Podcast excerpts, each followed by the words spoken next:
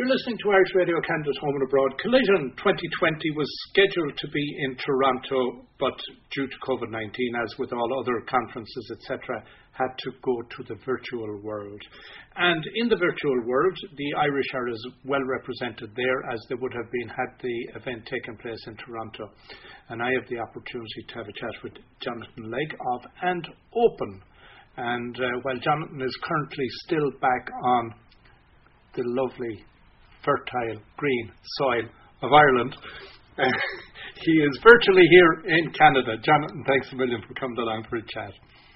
Oh, thanks for having me. And I'm literally just in from the garden where I was working on that said soil. um, and open. Yes. Who or what or what? Tell, first of all, the, the 15 second elevator page. Um, and that we call ourselves the world's the world's first customer happiness platform. Um, and in that, it's for us, it's about human connections. That brands that can show their human side, they can reach people, and our mission is to help those brands forge those relationships, and we do that through easy, memorable gifting, gifting that reaches people with a powerful message that that they matter, that this brand cares about them. Um, and I guess in, in a, the hyper digital world we live in today, that, that kind of human touch it goes that bit further and it helps build loyalty, it encourages engagement, and it inspires advocacy. So it's it's our mission to to help brands show they care. We work for brands like um, Turo and WeWork and One Medical and Airbnb would be our biggest clients. Um, so it's yeah, we're we're gifting as a a bridge to connect brands with their communities. Okay, well, Airbnb is one that the consumer is very much aware of, may not be as mm-hmm. familiar with others. So, as an example, how would Airbnb use your services? Airbnb, we work with their customer support team okay.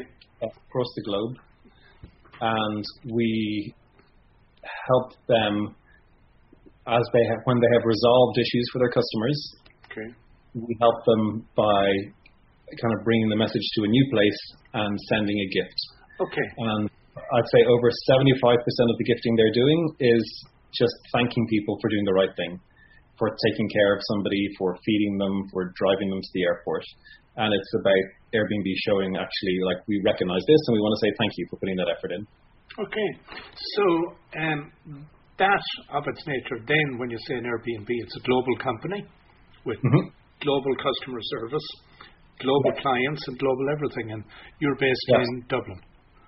Yes, but we we also have global everything. Um, so um, yeah, we have a pretty robust, smart piece of technology that integrates into um, five different uh, distribution centers we run across the globe. So we have distribution, um, two distribution centers in the US, um, uh, two in Europe, uh, one in Australia to reach the kind of wider APAC region, and then one in China specifically to reach China.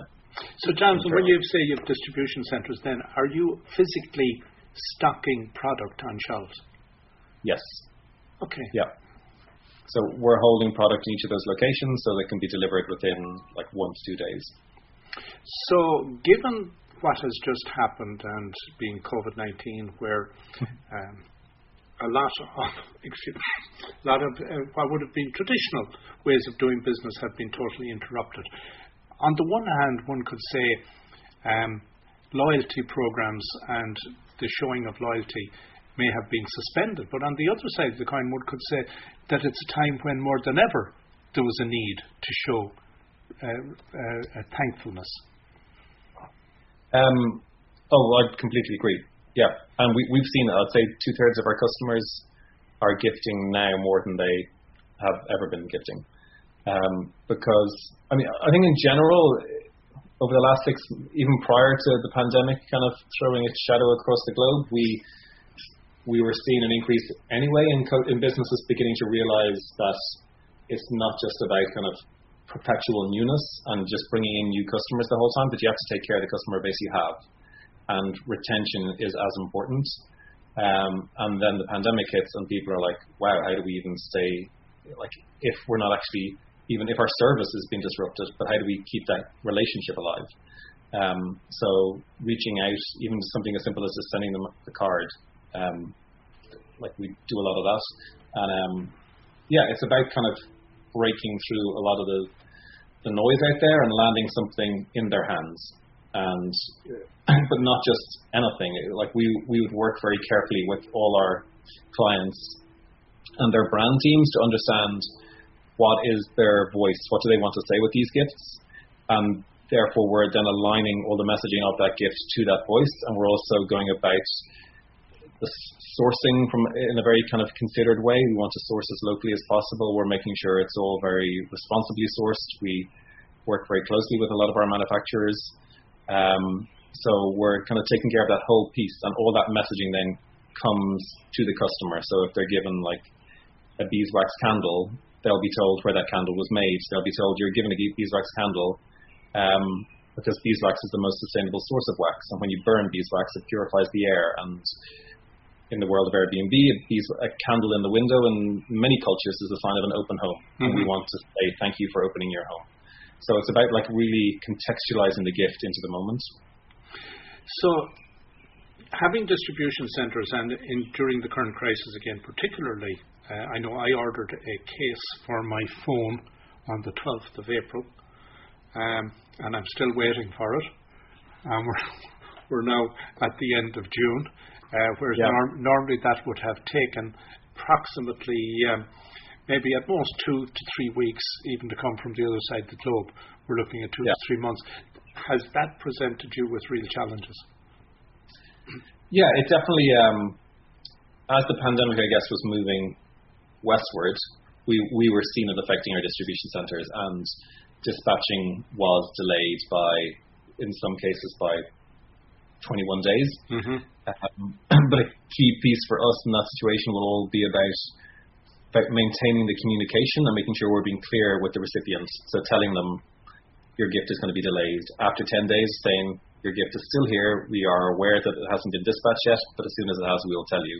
So kind of communication is key for us.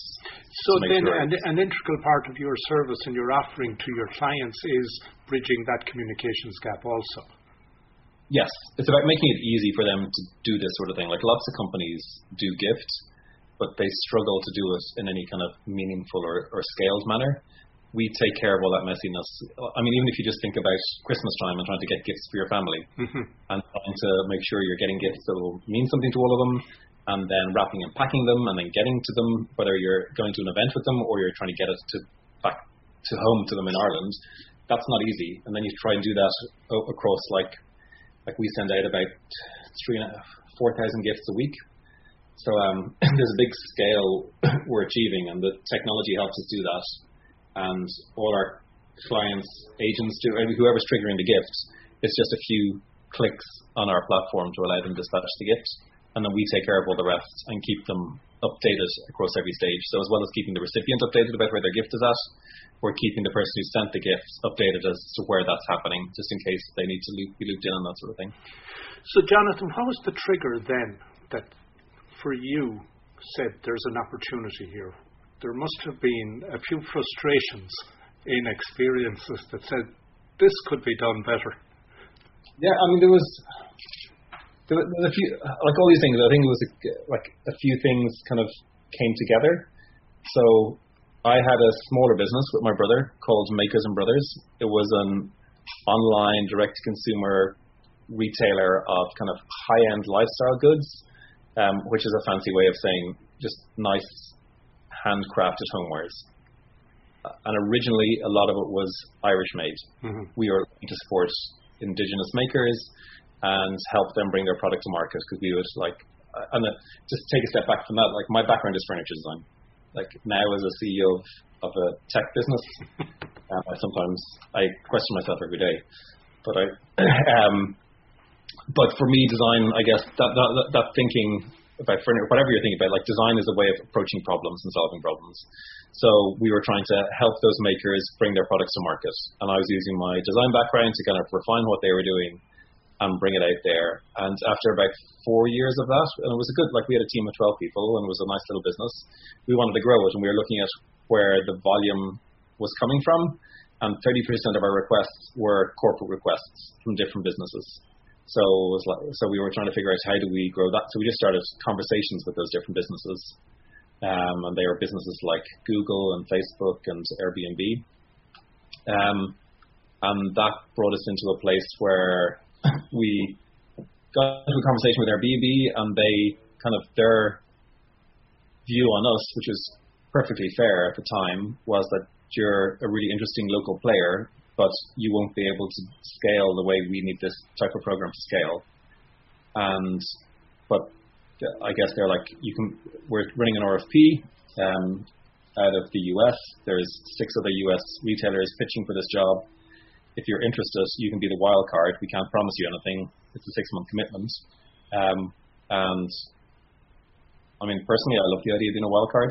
so we um, we we got into that opportunity, and because we had all the parts we needed to do what they needed, it was just about reconfiguring different elements of it. Like it was like our technology already did it.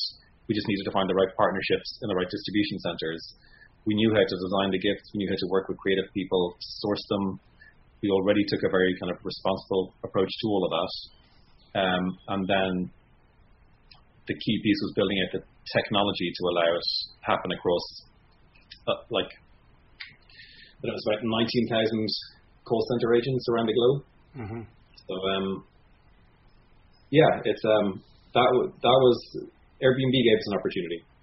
They to rise to the occasion.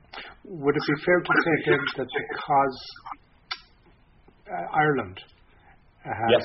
such a wealth of high tech companies, the, all the major players, that you were able to market to some of these without having to globetrot? Well, that, that's 100% fair. Yeah. Yeah, like, yeah, Airbnb's like, their global kind of headquarters for customer support was five miles away from us. Mm-hmm. Like, we have the same for, for, for LinkedIn, for Zen. Yeah. Like, most of the big global players have something of that nature here in Ireland. And likewise, some of the senior some of the senior staff then are also Irish. So there's, uh, um, if not all, that at least when you walk in the door, uh, you're not a stranger.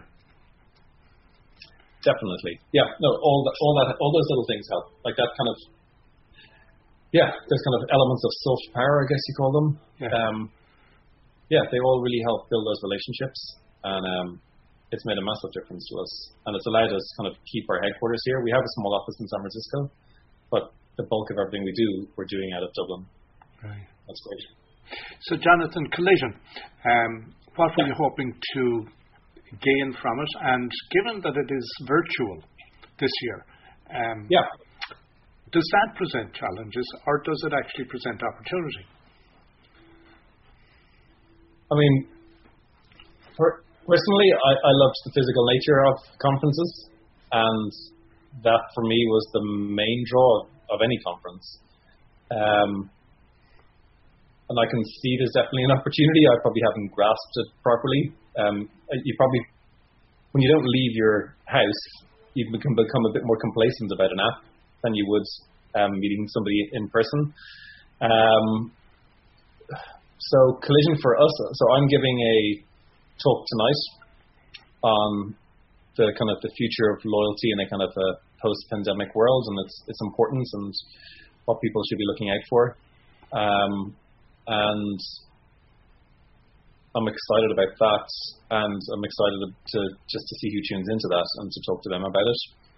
Um, yeah, I, I, don't have huge expectations. Um, half of this for me was also just practicing public speaking. that, was, that was half the challenge. It was like, let's see if Jonathan can actually talk in public. Um, um, but I would imagine that um, being virtual means that those that are interested in specifics from uh, the other side of the world, particularly, are from that they're not having to encounter the same degree of cost, particularly to be able to connect directly with someone like you and that you're able to get your message to them directly, again, without having to filter or to go through an awful lot of uh, what would have been tedious um, qualification processes. Yeah, oh, that's very true. The, the, directness, not only just with an event like Collision, but just the kind of the of how people are communicating now, kind of during a pandemic. That's been amazing. Like where you might kind of be traveling through New York and San Francisco and looking to book meetings in along your journey, and like that's when you would plan to meet the person. Whereas now, you just connect with them all the time, and it's so much easier. So like yeah, that that directness and, and people's openness and willingness to hop on a call like this, not wait for the the um, the, the actual in-person meeting. Um, that's brilliant. And yeah, you're right. It makes it so much easier. So going back to some of the logistics you indicate, well, you have the distribution centres. One of the challenges must be um, for um, complying with and being careful relative to the dangers at the moment. And at the same time, if you're getting an increase in demand uh, for business, that um, is, the, is, there, a challenge at the moment on that sphere as well? Definitely, I mean, definitely at first, like we, so our distribution centers are, um, we don't technically own them; they're third party. We have partnerships there, but there was a big investment by us in particular in in kind of PPE for the for our US distribution center. Mm-hmm. Uh, that was something we had to we did like right from the get go because um, they needed support with that and they needed to also we wanted them and they wanted to be able to show their staff they were looking out for them and that they were coming into a safe environment to work.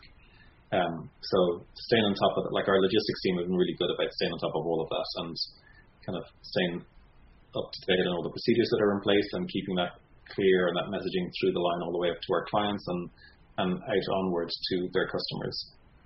So you mentioned uh, before you um, went into the current phase, uh, the what there was twelve uh, was twelve of you, or no? Yeah. Yeah. How many of you now? Now there is thirty-two. Right. We just we've made three hires during the pandemic, which has been interesting.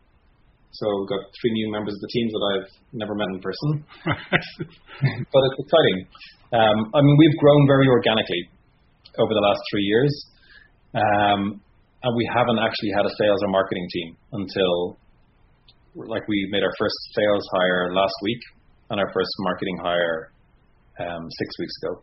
So we're we're now just I guess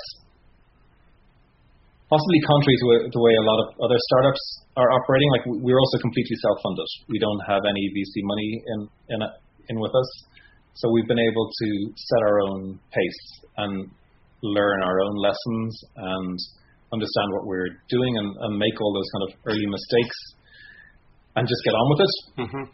Um, but we're now at a place where we're very kind of comfortable with what we're doing, and I like I have this amazing core team around me, and we're we're now ready to grow, and that's quite exciting to be able to to have brought us to this place and kept control of it. But uh, I guess we didn't want to take money before we really knew what we were doing with it beyond kind of some sort of wild sweeping statements towards growth. Like we now know how we want to grow and we know how we're going to do it um, as much as one can. Um, and we have enough kind of experience between us to, to do something about that. So, it's like the, the, the being self-funded piece will will change in the next 12 months, but um, I think for for the right reasons. Mm-hmm. Well, Jonathan, I've taken enough of your time. It's been great having a chat. If anybody wants to find you out there on the web or anywhere, where should they go looking?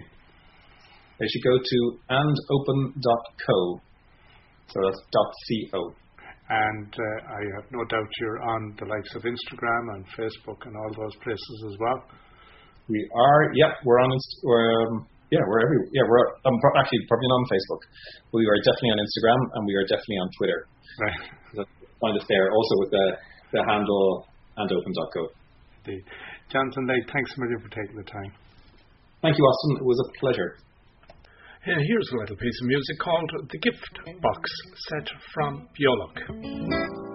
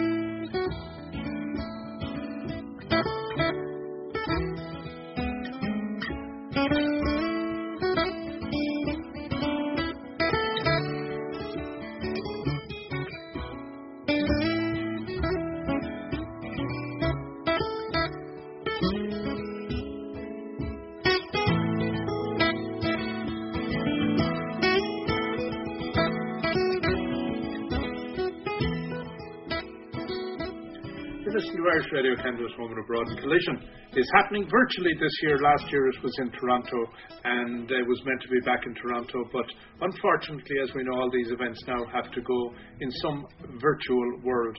And when I was looking down through the participants this year, I noticed that there was someone coming in from Tullamore with um, uh, Tullamore Dew, and I was intrigued. What would Tullamore Dew be doing at Collision? And Kevin Pigott is here with me. And Kevin, um, welcome first of all, and uh, greetings from this side of the world over back to Tullamore. Mm-hmm. And tell us, what are you doing at Collision? Yeah, so it's a, a bit of a funny story. Obviously, when COVID happened, we've um, my role as a global ambassador is to host a lot of events in person. Uh, so we decided to pivot and do a virtual Irish sort of whiskey cocktail experience. So we were trying to sort of bring the Irish pub alive virtually. Um, after a successful run of that in Ireland, uh, we got some uh, recognition in the Sunday Business Post. They did a full page on the experience and what companies were doing during COVID uh, to repurpose their distillery. We've made 2.6 million bottles of hand sanitizer uh, thus far. And then the virtual cocktail classes are sort of another element of what we're doing from an experience the guys who are involved in Collision usually have drink sponsors for some of the live events or experiences for some of their media guests, um, just for them as, as a more a way to connect and to meet other people in their industry. So it's just to facilitate that. Naturally, we couldn't be in Toronto to do a drinks reception or a masterclass like we would like to. Right. Um, so we offered them an opportunity to um, run a, a, virtual Irish pub experience. So I do the first one tonight at 11 p.m. Irish time, and we're going to have music, uh, songs, storytelling, spoken words, and a few uh, Irish whiskey cocktails thrown in there. Right. So, so who, you, who, who's on the playlist? Um, well, I've actually we've got a singer songwriter from Cork. His name is Dan Elliott, and he's going to go on and sing a medley of songs. So he'll right. sing some uh, Irish-based sort of traditional songs, but some more modern stuff like Dermot Kennedy as well to show okay. the breadth of Irish music that it's moved on from Raglan Road, but we still love Raglan Road. Uh, so hopefully we'll we'll catch a bit of that and throw in. Um, we do a request series as well, so we'll put in if we get seven or eight song requests, we'll play a mashup of everything that they, you know, if you have a Christy Moore fan online and you have a what Ed Sheeran and whatever it might be, the artist will collate a series of those requests into one big sort of 10 minute song. Right, so, right. Uh, I, I should be putting in a request that you get JigJam in there. Oh, they're a wonderful band. Aren't really good lads. Great crack. Yes, they are indeed. Um, for those who don't know, JigJam is a Tullamore based band.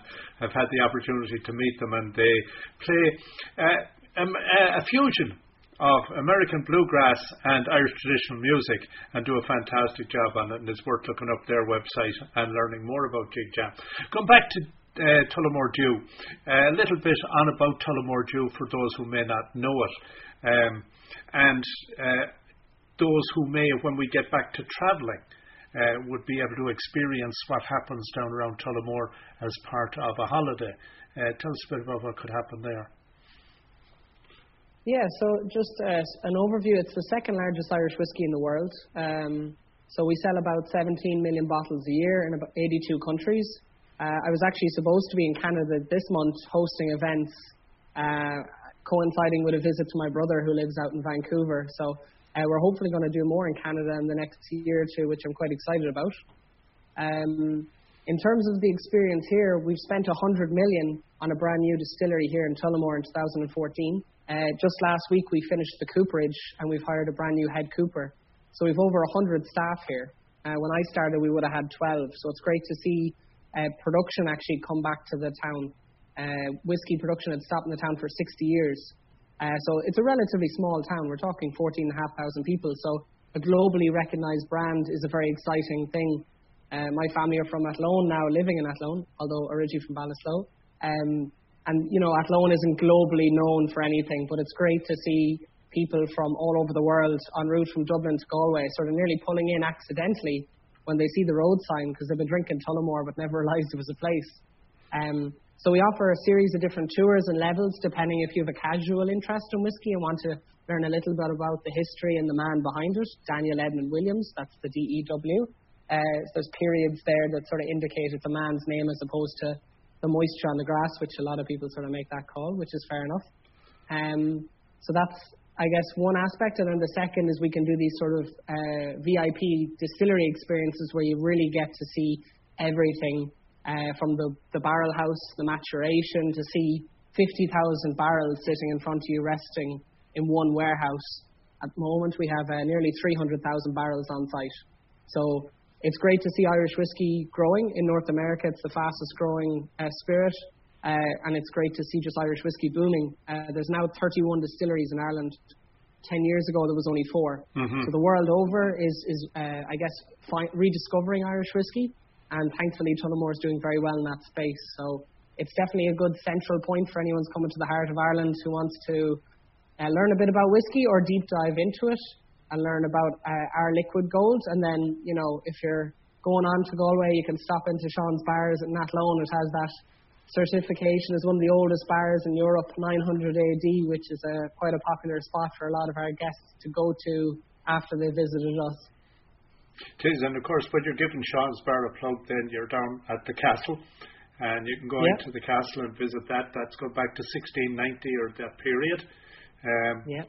And go on to where you were born, Ballinasloe, go out for the battle, uh, the Battle of Aughrim. Um, lots, lots of history, lots of things to see in, in that neck of the woods. Um, so you mentioned there that you um, repurposed some of the facility to manufacture hand sanitizers uh, for the current crisis Uh, that uh, transposition of manufacturing, was it a difficult task, and uh, how did that go?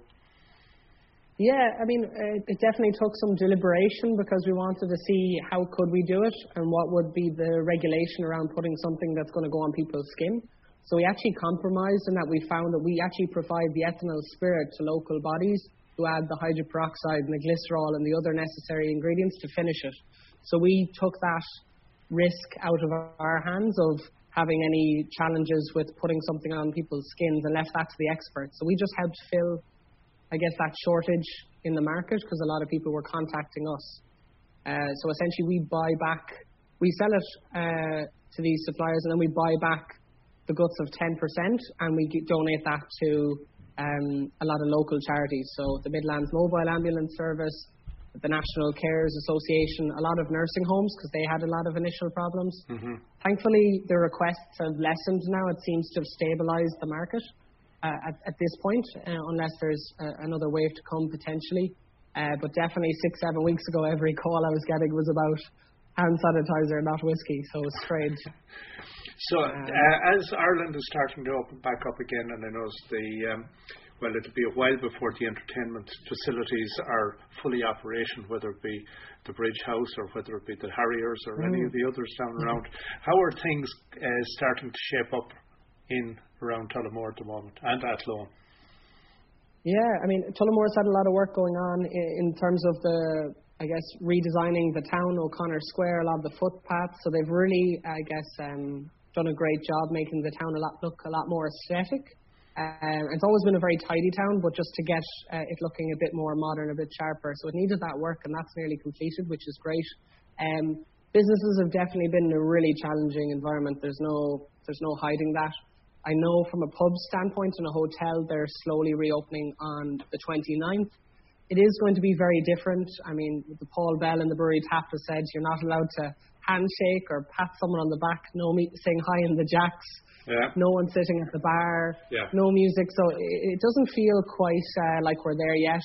I am a bit conservative because I am aware, as Irish people, we're, we we um, can get a bit carried away, and I would be a bit concerned that we'll uh, some of the rules will go out the window. But I hope that we can slowly get back to normal in some way, shape, or form. If not, just to get people working and a bit of routine to facilitate some local business feeling that you know a lot of these guys, particularly the publican sector, the hoteliers, they work six days a week right. at least. So it's very difficult for them to. They're, they're quite itchy feet type of guys and girls. So I'm sure they'd love to just get back into their premises and uh, I look forward to going down and seeing some old faces. Um, and sort of, see, we haven't really been able to see anyone for the most part. I've talked to a few over the phone, but it's been very much in lockdown in my own house. I haven't even in the distillery. It's quite eerie. I'm setting up for some classes, but it's the section I'm in now has no guests and won't for quite a while. Right, right. Well, Kevin, we'll wrap up there, and thanks a million for taking the time. And hopefully, you'll be able to make it to Toronto in 2021, and Collision happens as a real event and that you do get out and that your family out in Vancouver are able to avail of your expertise in hosting parties. So, and, Lovely to uh, talk to you. Um, no, great to chat. And uh, any questions you can always send on to our Instagram about any visits. Mine is Tullamore Kevin. If anyone's coming to Ireland and they want tips for a few day trip around Ireland, where to stay and go, they can contact me, and I'm very happy to guide them as best I can. And uh, the website for uh, Tullamore Dew? Literally that, tullamoredew, D-E-W dot com. And as I said, the, the Instagram and the Facebooks are nearly as good for getting quicker responses. Nowadays, there's nearly always someone on it, so you should get a response within 24 hours to a question you might have. So, Indeed. Thanks a million, Kevin. Well, we mentioned Jig Jam there, and this is Jig Jam and a piece called Tullamore, I Miss You. From the Slieve Bloom to the shannon lies a timeless, rugged land. Six thousand years of growing through nature's guiding hand. Between hills heather and golden fields of corn. Lies Tullamore so peaceful. The town where I was born. Born I miss you. I miss a amid the storm. I want to be where I was born. I miss you. On my way from school, I hurry past the jail and Acres Hall and the haunted house in Earl Street where I heard the trees that gave me shelter. Often heard young lovers talk, making plans about their future as they stroll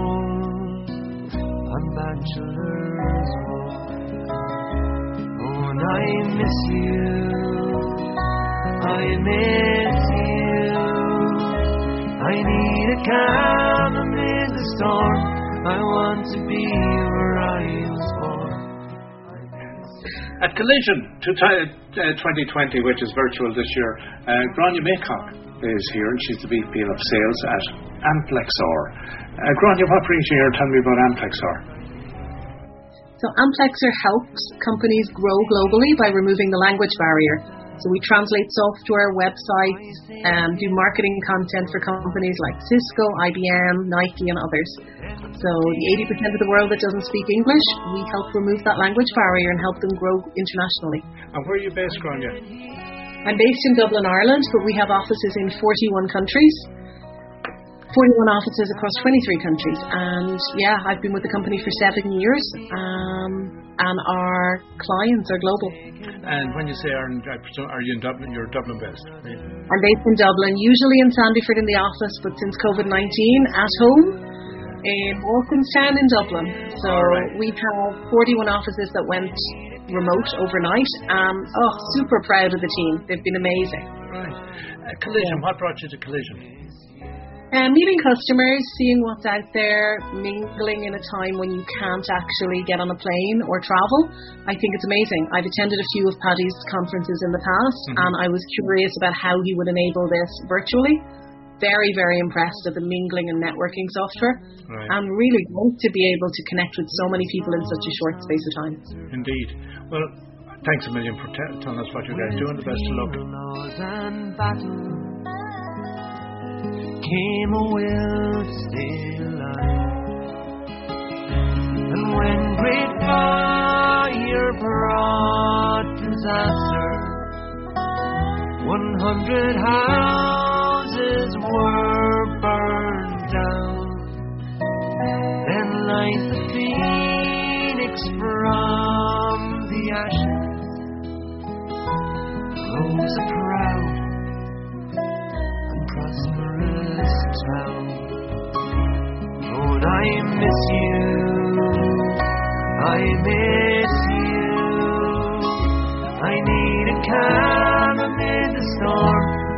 want to be where I was born. I miss you. Oh, I miss you. I miss you. I need a calm amid the storm.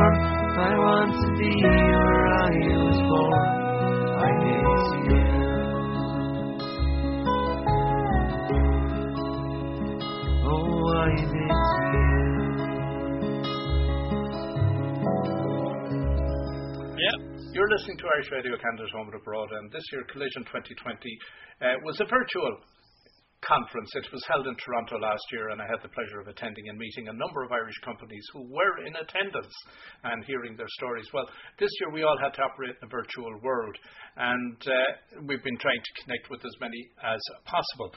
And Fergal O'Connor, who is the founder and CEO of ZIR, X IIR, uh, was part of the Irish contingent, and Fergal is here with me in studio. Fergal, thanks a million for coming along, and tell me a little about ZIR, and did I pronounce that correct? Uh, you nearly did. It's really as you wish, but uh, Zar, as in the might maybe the best way to pronounce uh, the company. And yes, we were at Collision, uh, and that was uh, a great success. So, when, when as a founder, when did you get involved? When did you kick it off, and what does you what do you do? Okay, so Zar was trying to, to uh, to platform that makes the senior managers and their efforts at work much more simpler. So basically, we found that the senior managers and their teams working for them um, do not have any specific technology that can assist their productivity of what to do on a, a, a daily, weekly, monthly basis. Um, and really, what the product is is, doing is it's more like a, a project management tool or program management tool that has compliance, governance, uh, and risk uh, all kind of built in to uh, to make the life easier for these senior managers in their work. That's to simplify what it does. Yeah. So when you say risk and compliance, um, in my previous life, I had a team, and I was involved in a telecommunications company. Um, so, as a director in that company, how would I might how might I have used the product? Uh, so basically, you have a number of projects um, in your kind of portfolio of your uh, of your work, and what what you do is you bring those projects together in a framework. So that's your framework, and then you collaborate with your management team or staff to help um, complete the tasks on that on those projects, and then you will have a high level visibility oversight of the performance of your of these projects and this framework. So it's really building your own framework and in a very simple manner, using collaboration to give you that instant, um, uh, like real time uh, oversight of your work. So, you know, Zara makes oversight simple. You know, that could be a catchphrase. So then, Fergal, in that context, um, would I, as with my team, be the one that would define the benchmarks or along the path or the um, critical timelines, etc., and the critical performance perspectives within the uh, product so as uh, that I have that flexibility or uh, is it intuitive to prompt me to create? It's uh, it's highly intuitive. It's it's not really a proprietary system. So those templates that you create uh, are your own uh, work templates. So you you or your team, you get your team to build those test uh, or framework, and uh, you know that's the idea. It's highly intuitive and simple, but it's self-service. But it, you, as the senior manager, may not be the one who's actually building those and managing the outcome of them. Uh, so I think that probably gives you a flavour how it works and how you could work it in your system.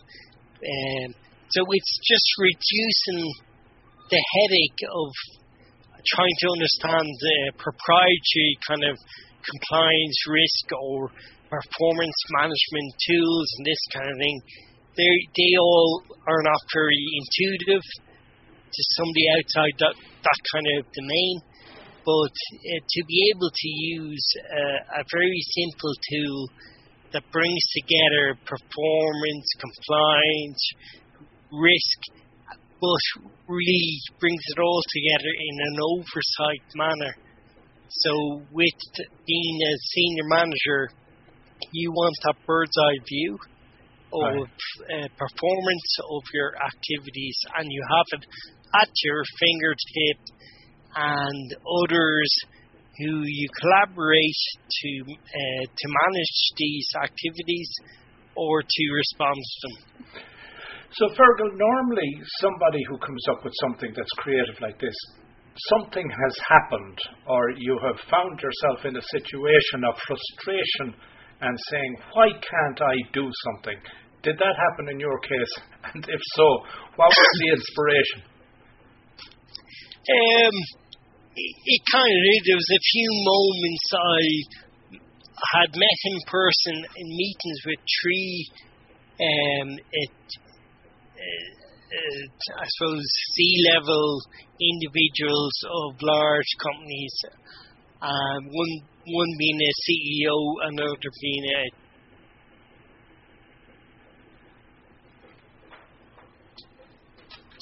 and I think the other was the CTO.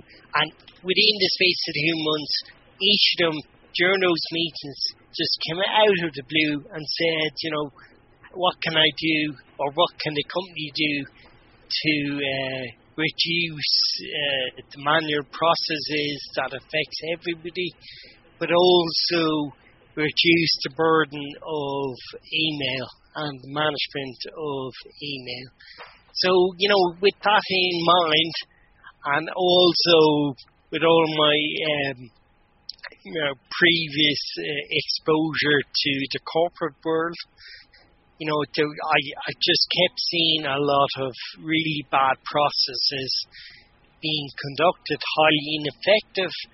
And so, you know, that made me think about, you know, uh, a really, in the times we are in this kind of internet times and cloud uh, first times, there still isn't any new type of product that you know anybody can can you can use to improve really common processes to avoid the manual uh, the overkill of um, uh, manual processes. So when I talk about manual processes, I'm talking about the uploading, downloading, the emails, and responding to this insecure um, saving of all this kind of information and you know pass through knowledge.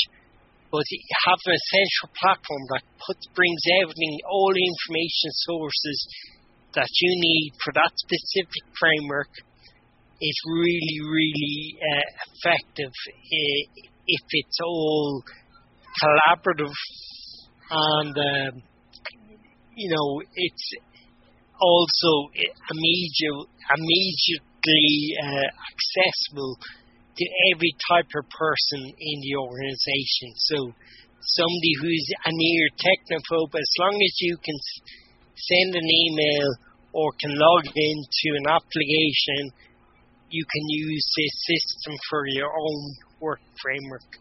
Uh, so, Fergal, I understand there's a Canadian involvement or Canadian aspect to this, or um, a, a Canadian story. Well, there is a, a yeah. Personally, I used to work for,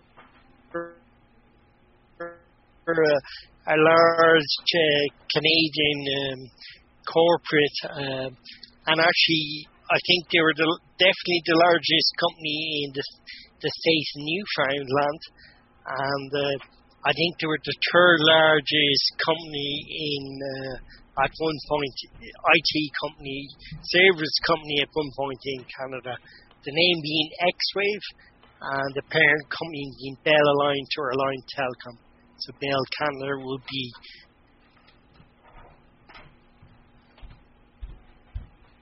uh, I think as an entity does not exist at, anymore. But you know, at one point there was three or four thousand staff employed throughout Canada and also, also uh, Ottawa as well. I know we have had headquarters there and we looked after a lot of the provincial and federal governments uh, within Ottawa State. Indeed, I, I remember Xwave. So yeah, I worked. Um, you did okay. Yeah, yeah. In my in my former life, I think we had uh, certain interactions with X Wave, and there were some of the people with Xwave I used to interact with here in Ottawa. Uh, so yeah, indeed. Um, let's talk about Collision, and let's talk about the virtual conference and uh, how you um, found it and the exposure it gave you, and your general feelings on at this side of it happening now that it's over, where you go from here with it. Um, it, yeah, I suppose for collision, um, you know, I've never attended this conference. I do think it's a, a real good value add for a company of the size of Zyre uh, as a startup. Uh, with the opportunity of networking that was very accessible during the three day program at Collision.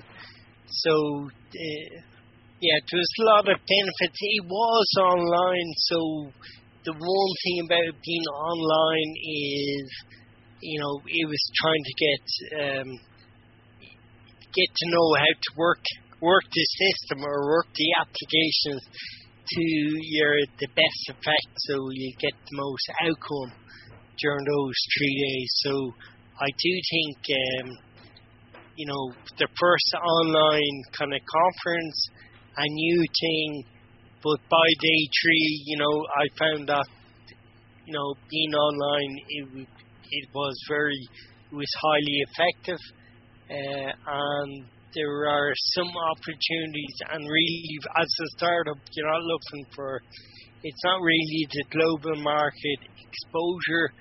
You're really looking for, you know, some um, um, you know, network opportunities that can lead somewhere. So, I mean, it's not it's not the brand our. We have a brand are.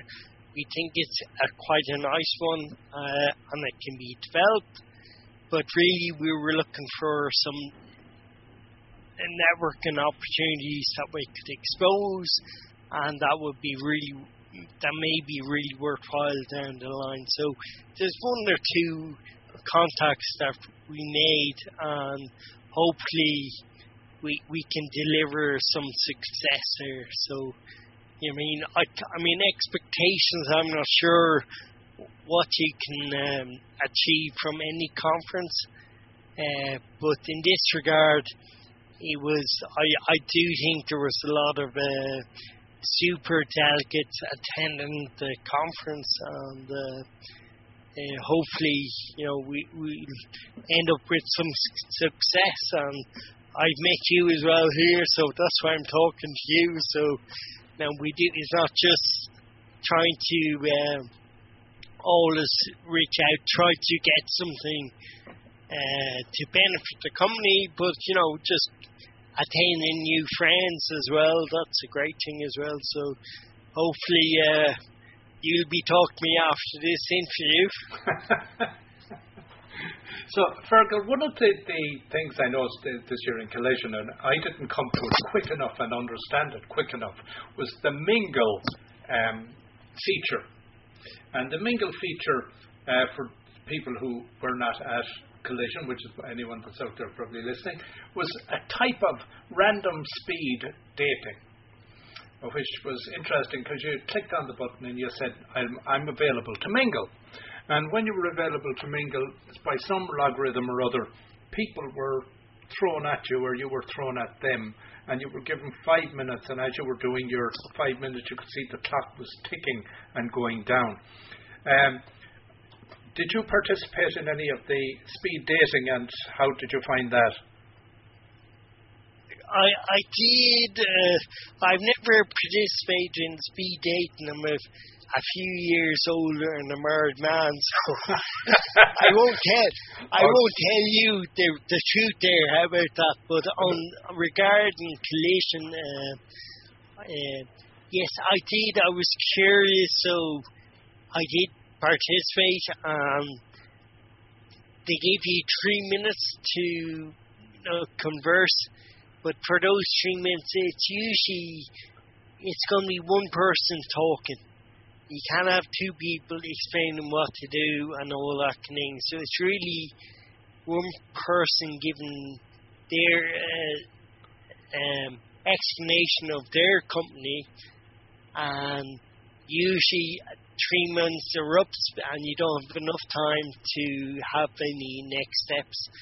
Uh, so I think I think it could be really good uh, if you practice, you know, what you were going to say and uh, um, uh, how you could benefit within those three minutes. And um, I think the the unknown uh, keeps the suspense about and might keep you uh, continuing until you get somebody that you think worthy. Uh, but you, one thing about it, it's it's a good way of meeting people. Uh, but you know, being Irish, you know, uh, I do think meeting people in person is is um, is better and meeting people over a pint of Guinness or in the pub or wherever uh, is is definitely a better way. Uh, but it is interesting, and I think Mingle would be more useful for the younger people in your company, if there are any young people in your company, and they could benefit most from it. Um, but I'm not sure if I answered. that. oh, yeah. my no. You see, one one of the things I found, Fergal, was that I actually once I got the sense of what Mingle was about, I was actually sitting here. Uh, ready to hit the record button should you or another Irish entrepreneur arrive in the room, and you were going to get the, the floor to yourself. You were going to get. I had not. I was here to listen. Um, the challenge I had was that with the random selection, in all the people that I ended up meeting through Mingle, there was only one Irish lady who came in and will be sharing her story on today's show as well. So I would have said my challenge was how do I successfully indicate that I want those that come into my Mingle are the Irish entrepreneurs. I would say that was my biggest challenge. But other than that, I found it an interesting way of uh, meeting a cross section of people. And uh, yeah, it was certainly very random. Um, Fergal, we're going to wrap up. It's been great chatting with you, and it's been great getting your perspective on Collision. And I wish you and the company every success. And I look forward to keeping an eye and seeing as you soar to heights. And maybe when Collision is back uh, next year in Toronto in its physical format, you might make it down there. Um, we might get to go and sit across and have a chat with each other. Uh, Fergal O'Connor, it's been a real pleasure chatting with you. Thank you very much.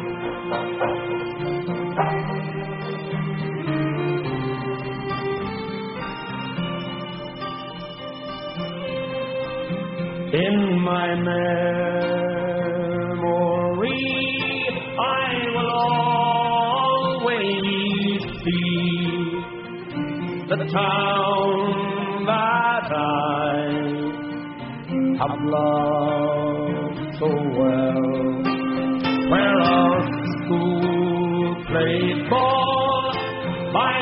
the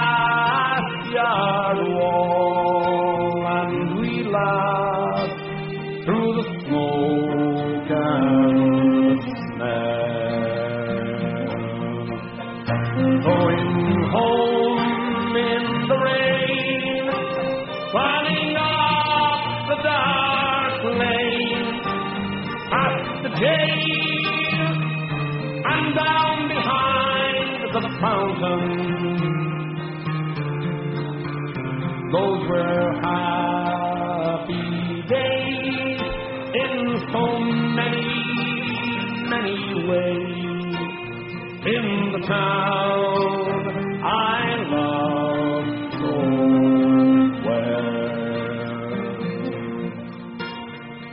In the early morning, the shirt factory horn